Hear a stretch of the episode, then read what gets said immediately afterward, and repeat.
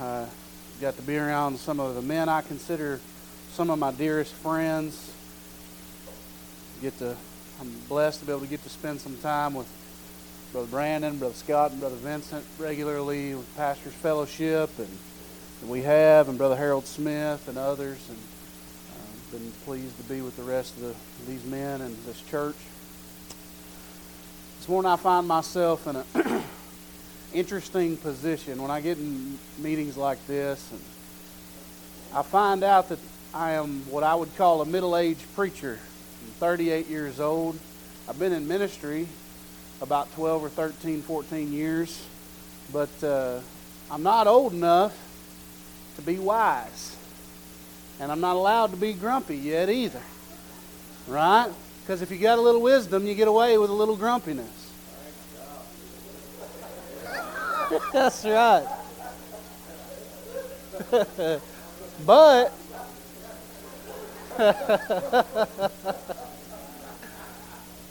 but I'm too old and I've been doing it too long to get to, to blame my youth for every knuckleheaded thing that I do. And I end up finding myself, I don't know about you, but I fight cynicism. In a world like we live in today, in a church culture that many of us end up in from time to time, and difficulties we go through, it's easy to get cynical. And when I come to this meeting, I've been so encouraged and blessed and challenged and whooped on a little bit here and there, and, and it's good for me. And I, as I thought about what to share and preach today, I felt like I wanted to do the best that I knew how to do to be an encouragement today. I could have tried to be challenging or had some strong theological point or uh, tried to see if I could preach something that convicts your heart, but I, I thought I would try to be encouraging. And I want to try to do that today from the book of Zephaniah. Zephaniah. One of my professors in school told me if you'll preach from the minor prophets, people will think you're a genius because they don't read them enough. And so that's what I, I thought I'd do today. Zephaniah in chapter 3. Trying. Zephaniah is a book in the Old Testament that most of us don't spend a lot of time with. It's a, it's a book, a prophetic book, that's almost wholly concerned with prophesying judgment. Zephaniah is getting after telling everyone that judgment is coming. The prophet begins the book pronouncing this almost universal judgment on the world. And he, he, he's progressing. But where we're going to be today in chapter 3 is going to be where the tables have turned, and Zephaniah is going to turn and begin to really talk about some things uh, that are going to come about in the time of restoration. The restoration of God's people. We don't know anything about Zephaniah hardly except what he tells us. It's possible, some scholars would tell you, that he was the great great grandson of King Hezekiah. Maybe, maybe not. But as we come to this place and we look at this just short piece of Scripture, I hope you'll be encouraged. Because through this passage, we're going to learn some great and wonderful truths about God. Some great and wonderful truths about God. I want to read just two verses this morning in Zephaniah chapter 3, beginning in verse 16. There the Bible says, In that day, it shall be said to Jerusalem, Fear thou not, and to Zion, Let not thine hands be slack. The Lord thy God in the midst of thee is mighty. He will save. He will rejoice over thee with joy. He will rest in his love. He will joy over thee with singing. Pray with me just a moment. Lord, help me this day. Help me to preach truth and not my own opinion. And where that happens, Lord, I pray that it would fly away from the minds of those who hear and that only your truth would cling to them.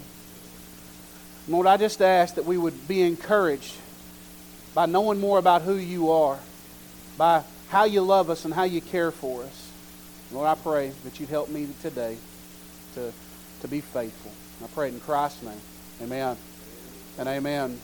This passage begins with a short phrase where it says, In that day.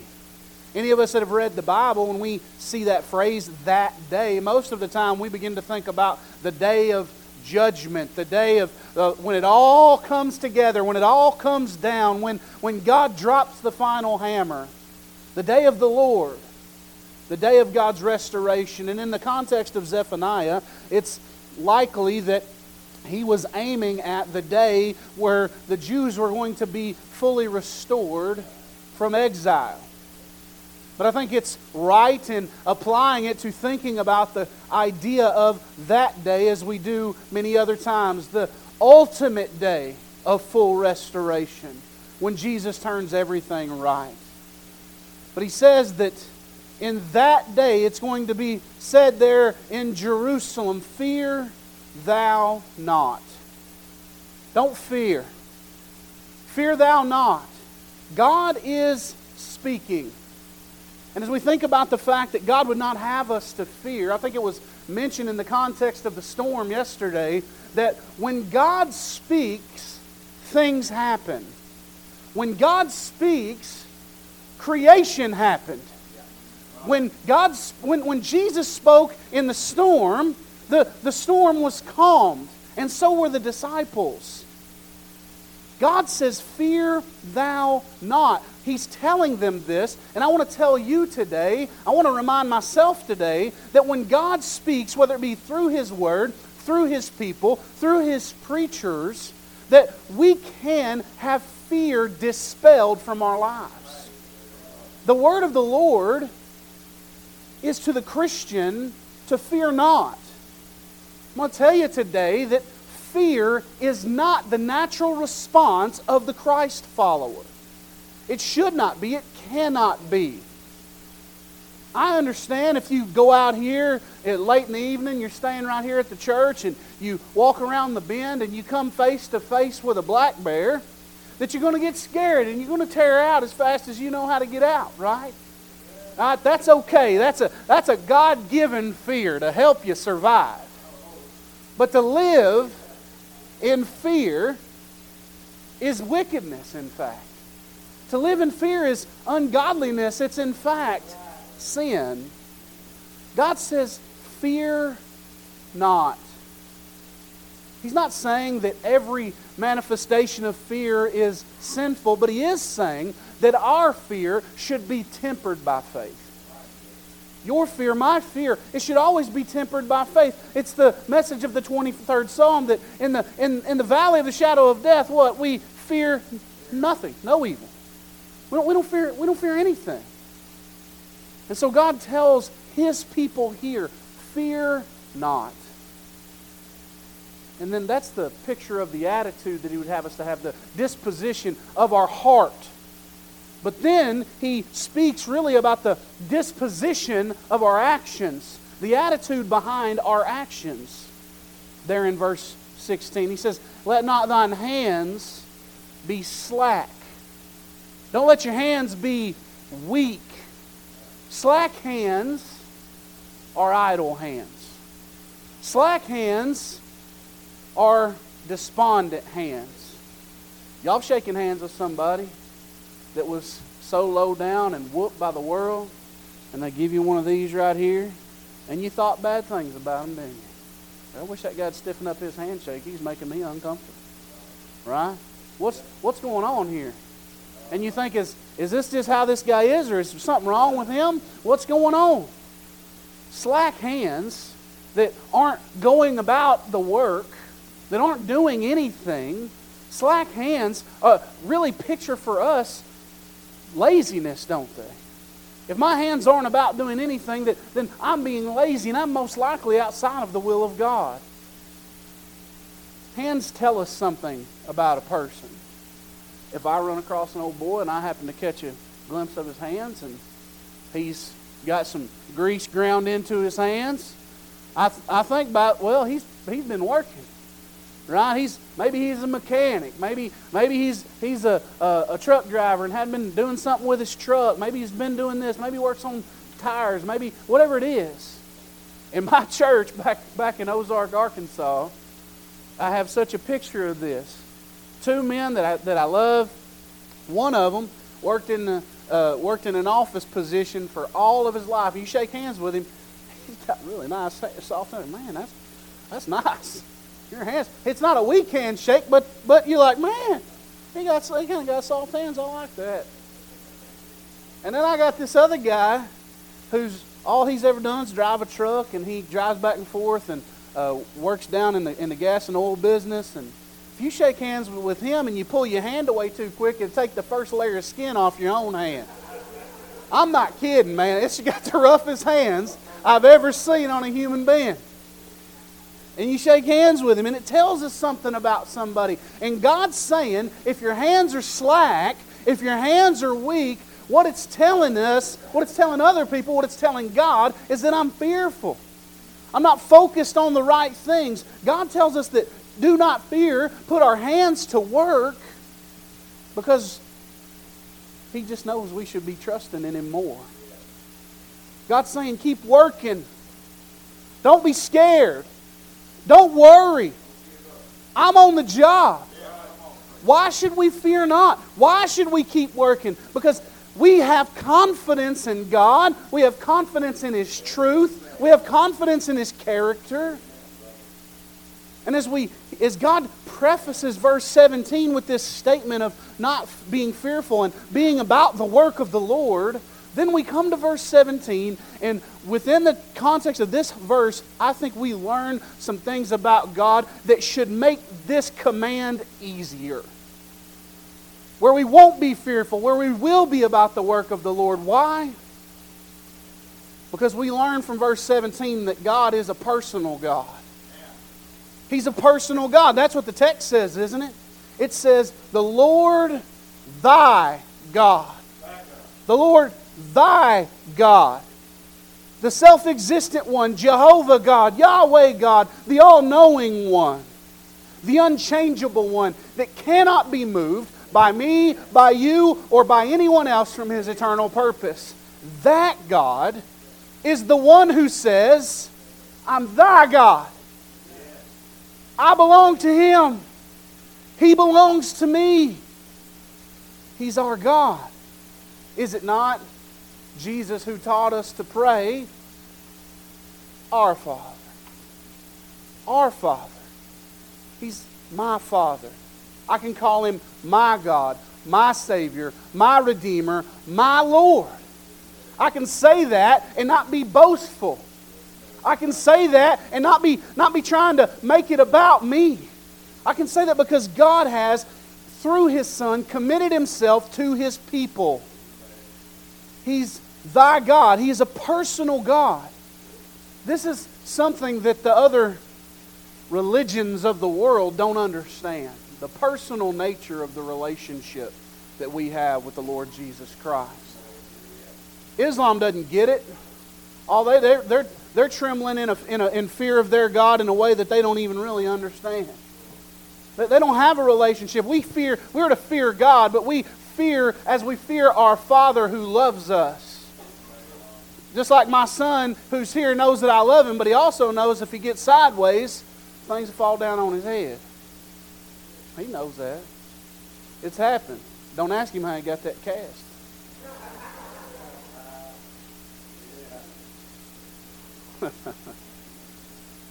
I don't I don't have to fear that my God's going to blow me off the map because he loves me.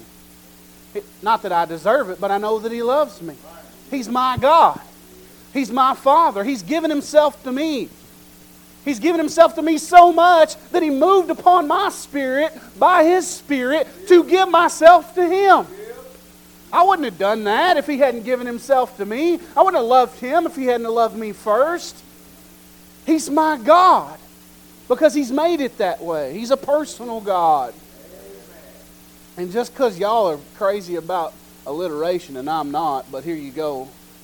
He's also a God that has proximity in you. What's that mean? It means he's nearby. Right? What's it say? The Lord thy God in the midst of thee. God is in our midst.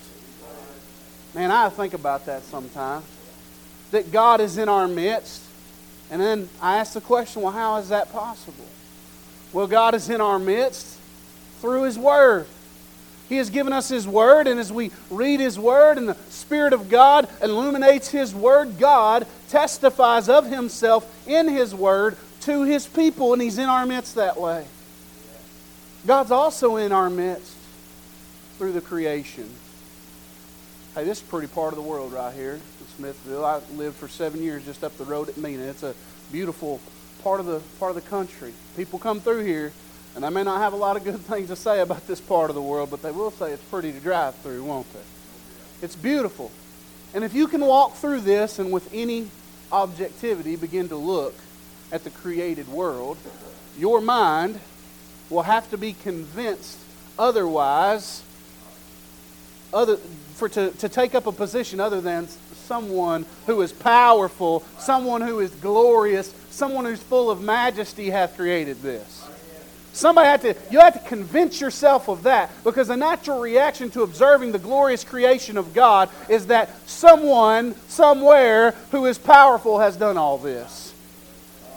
He's in our midst. The general revelation that He gives to us through His creation.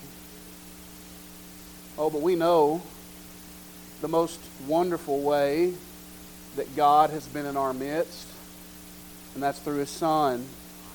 The Word that was made flesh. He came and tabernacled with us, dwelt among His people.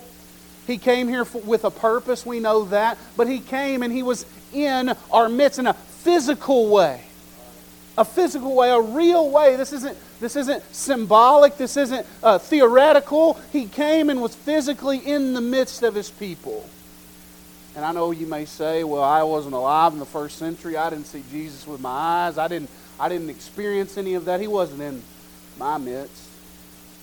Well, let me tell you that through the Holy Spirit of God that indwells us, at the moment of salvation, God is in our midst.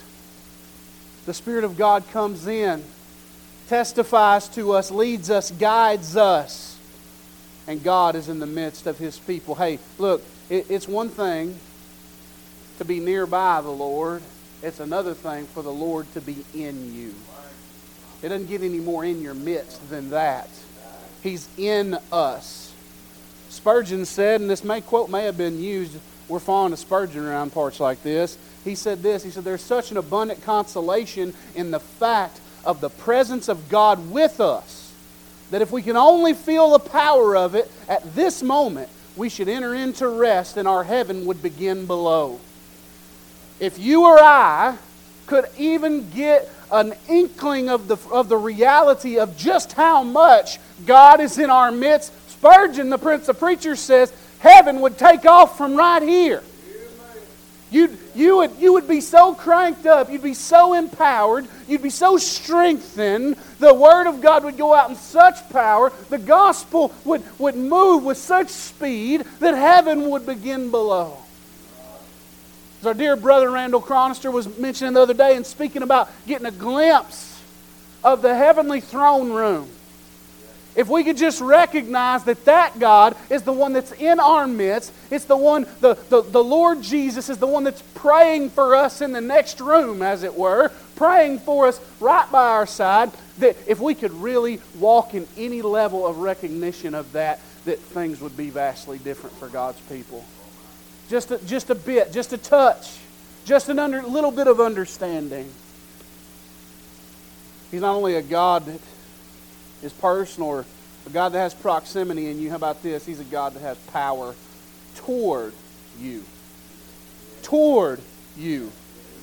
The Lord thy God in the midst of thee is mighty. He will save. God that has power toward you. He is mighty. God has great power. All of us would be willing to say that. I, would be willing to say that from dawn till dusk. God has great power. But it's not just that God has great power, it's that God wields that power on behalf of his people. That's a, that's a different truth, isn't it? It's one thing to say God's powerful, it's one thing to say God's mighty. It's another thing to realize that the testimony of the Word of God is that He wields that power on behalf of His children. You remember Exodus 14 where Moses told the Israelites, The Lord shall fight for you, ye shall hold your peace. That's why we take comfort from verses like 1 John 4 4 Greater is he that is in you than he who is in the world. He's mighty, and he's exercising his mightiness, his power, on the behalf of his children. That ought to encourage us. That ought to strengthen us. I'm not in this by myself. I don't have to figure this out all on my own. I don't have to know everything. I don't have to be the best at this and the best at that because I serve a God who's God over all things. And He is going to wield the power of His throne on behalf of His people. I already read it, but He's not only a God that has power towards you, He's a God that has a purpose for you. How about He said there, He will save. He will save. The Lord thy God in the midst of thee is mighty. He will save. Not universal salvation. It's not what he's talking about there. God can and will save who? His people. Those that do not fear. Those that he's in the midst of. That's who he's saving. God can and will save those people from what? From the guilt of sin. God will save us from the danger of ignorance. Do you know that? Because the fear of the Lord is the beginning of wisdom. He'll save us from the danger of ignorance. God will save you from temptation.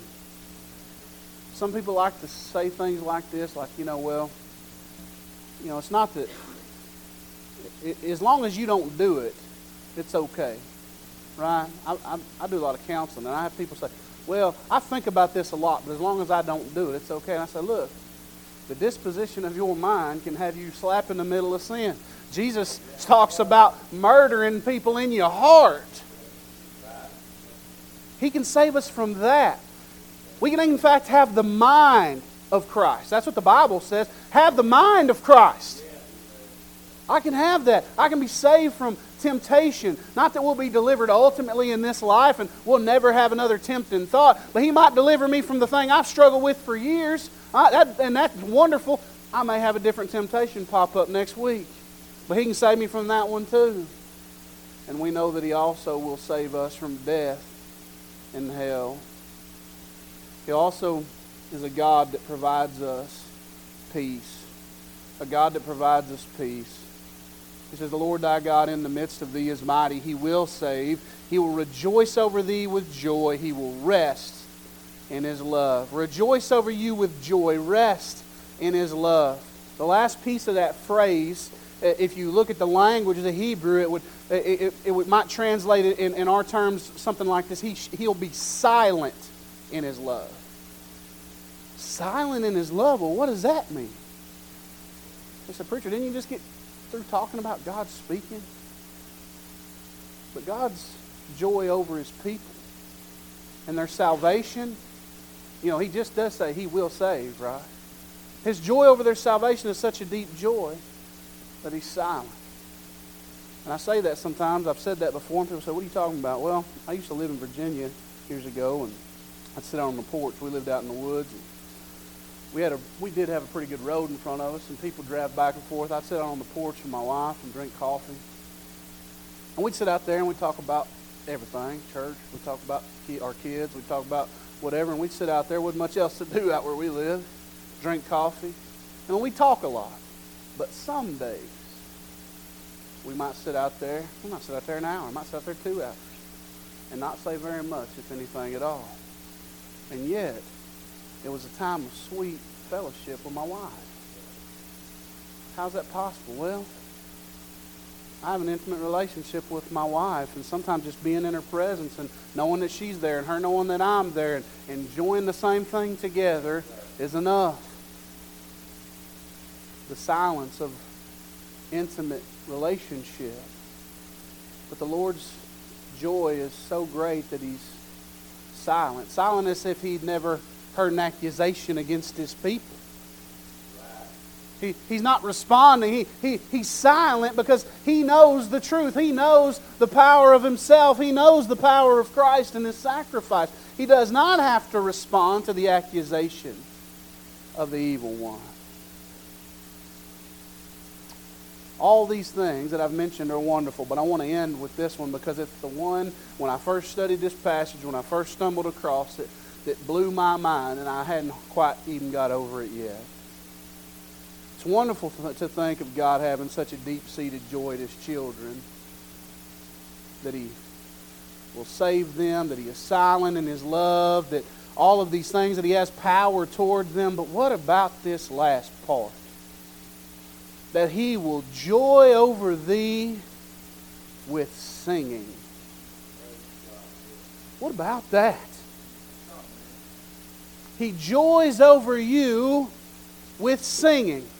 I was talking to Brother Steve about this. To my knowledge, this is the only reference we have in the Bible to God singing. Now, he did tell me we can, we can understand that Jesus was singing hymns with, with folks and all that, and he's right about that. But I want you to know that as it relates to God in his fullness, in the, God the Father in heaven, not God in his fullness, we know Christ was God in his fullness, but God the Father singing. I think this is it. God rejoices. He has joy over you with singing. I want you to imagine for a moment the most beautiful music you can wrap your brain around. Hey, we've heard some good music in the past few days around here. I want you to think about your favorite old hymn, your favorite old gospel song. When I was a young man, my preacher was a, was a great preacher that I came up under, and he always, about two, three times a year, he'd get up and he'd sing that old Squire Parsons song, Beulah Land. And he would sing that song, and I loved that song. And he sang it at my grandmother's funeral, and he sang it at my granddaddy's funeral, and I can't hear it without just busting apart and crying. But he says he, he would sing that. I want you to think about you may have a song like that that means something to you, that speaks of the Lord. I want you to imagine that somewhere up in heaven, that God the Father, and why not God the Son and God the Spirit, God in His fullness, the full Godhead comes together and he begin, they begin to sing a beautiful song of glory, a beautiful song of joy. The Holy Trinity of God in perfect harmony bringing forth a song. When you think about that, you can't hardly get your head around it, and I can't either, but think about it. And hear me, Christian, this is the realization that song is being sung for you. Think about it. Why is he singing? Because he's in our midst, because he's saved us, because he loves us, because he's resting in his love for his people, because he has joy over us with gladness. He's singing for you. I can't get a hold of that. I'm going to tell you something that's blow your mind. God didn't sing over his creation. He spoke, he said it was good. But he didn't sing. He didn't sing over the incarnation of his son in a manger in Bethlehem. No, the angels rejoiced and, and, and, and all of that, but we have no uh, picture of God singing at that occasion. No. Friend, it is here at the moment of redemption when the most powerful being in the universe opens up and begins to sing. Because it is here that he paid the hefty price to call the lost home. It's here that he laid the iniquity of the world on his beloved Son. And so it's here that he sings. It's here at the moment of salvation. It's here at the realization of His love. Do you think that God the Father sings this song with glory and joy over His creation with a tear in the corner of His eye? Because it was the shed blood of Jesus that made this song possible. Oh, friends, God has sung your song if you're here today and you're a Christian. But let me say before I close Maybe you're here and you don't know Christ. I don't know how you stumbled into this meeting on a Thursday morning, but I'm glad you're here. But I'm going to tell you. Maybe God hadn't sung your song. Maybe you don't know Christ. Maybe you've never repented of your sins and believed in the gospel. God hadn't sung your song. Let me tell you something. He's tuning up in the back. He's ready to sing. The gospel's been proclaimed in this place time and time again in the last few days. And if you'll look to Jesus, repent and believe in the life and the death and the resurrection of the Lord Jesus Christ, trust in Him as Lord and Master, then you too will be one who has the song of God sung over you. Christian, when you leave from this place, be encouraged that you have a God that's singing over you. And when you're down and when you're low and you're ready to quit, preacher, let remember that God's singing. Thank you, brother.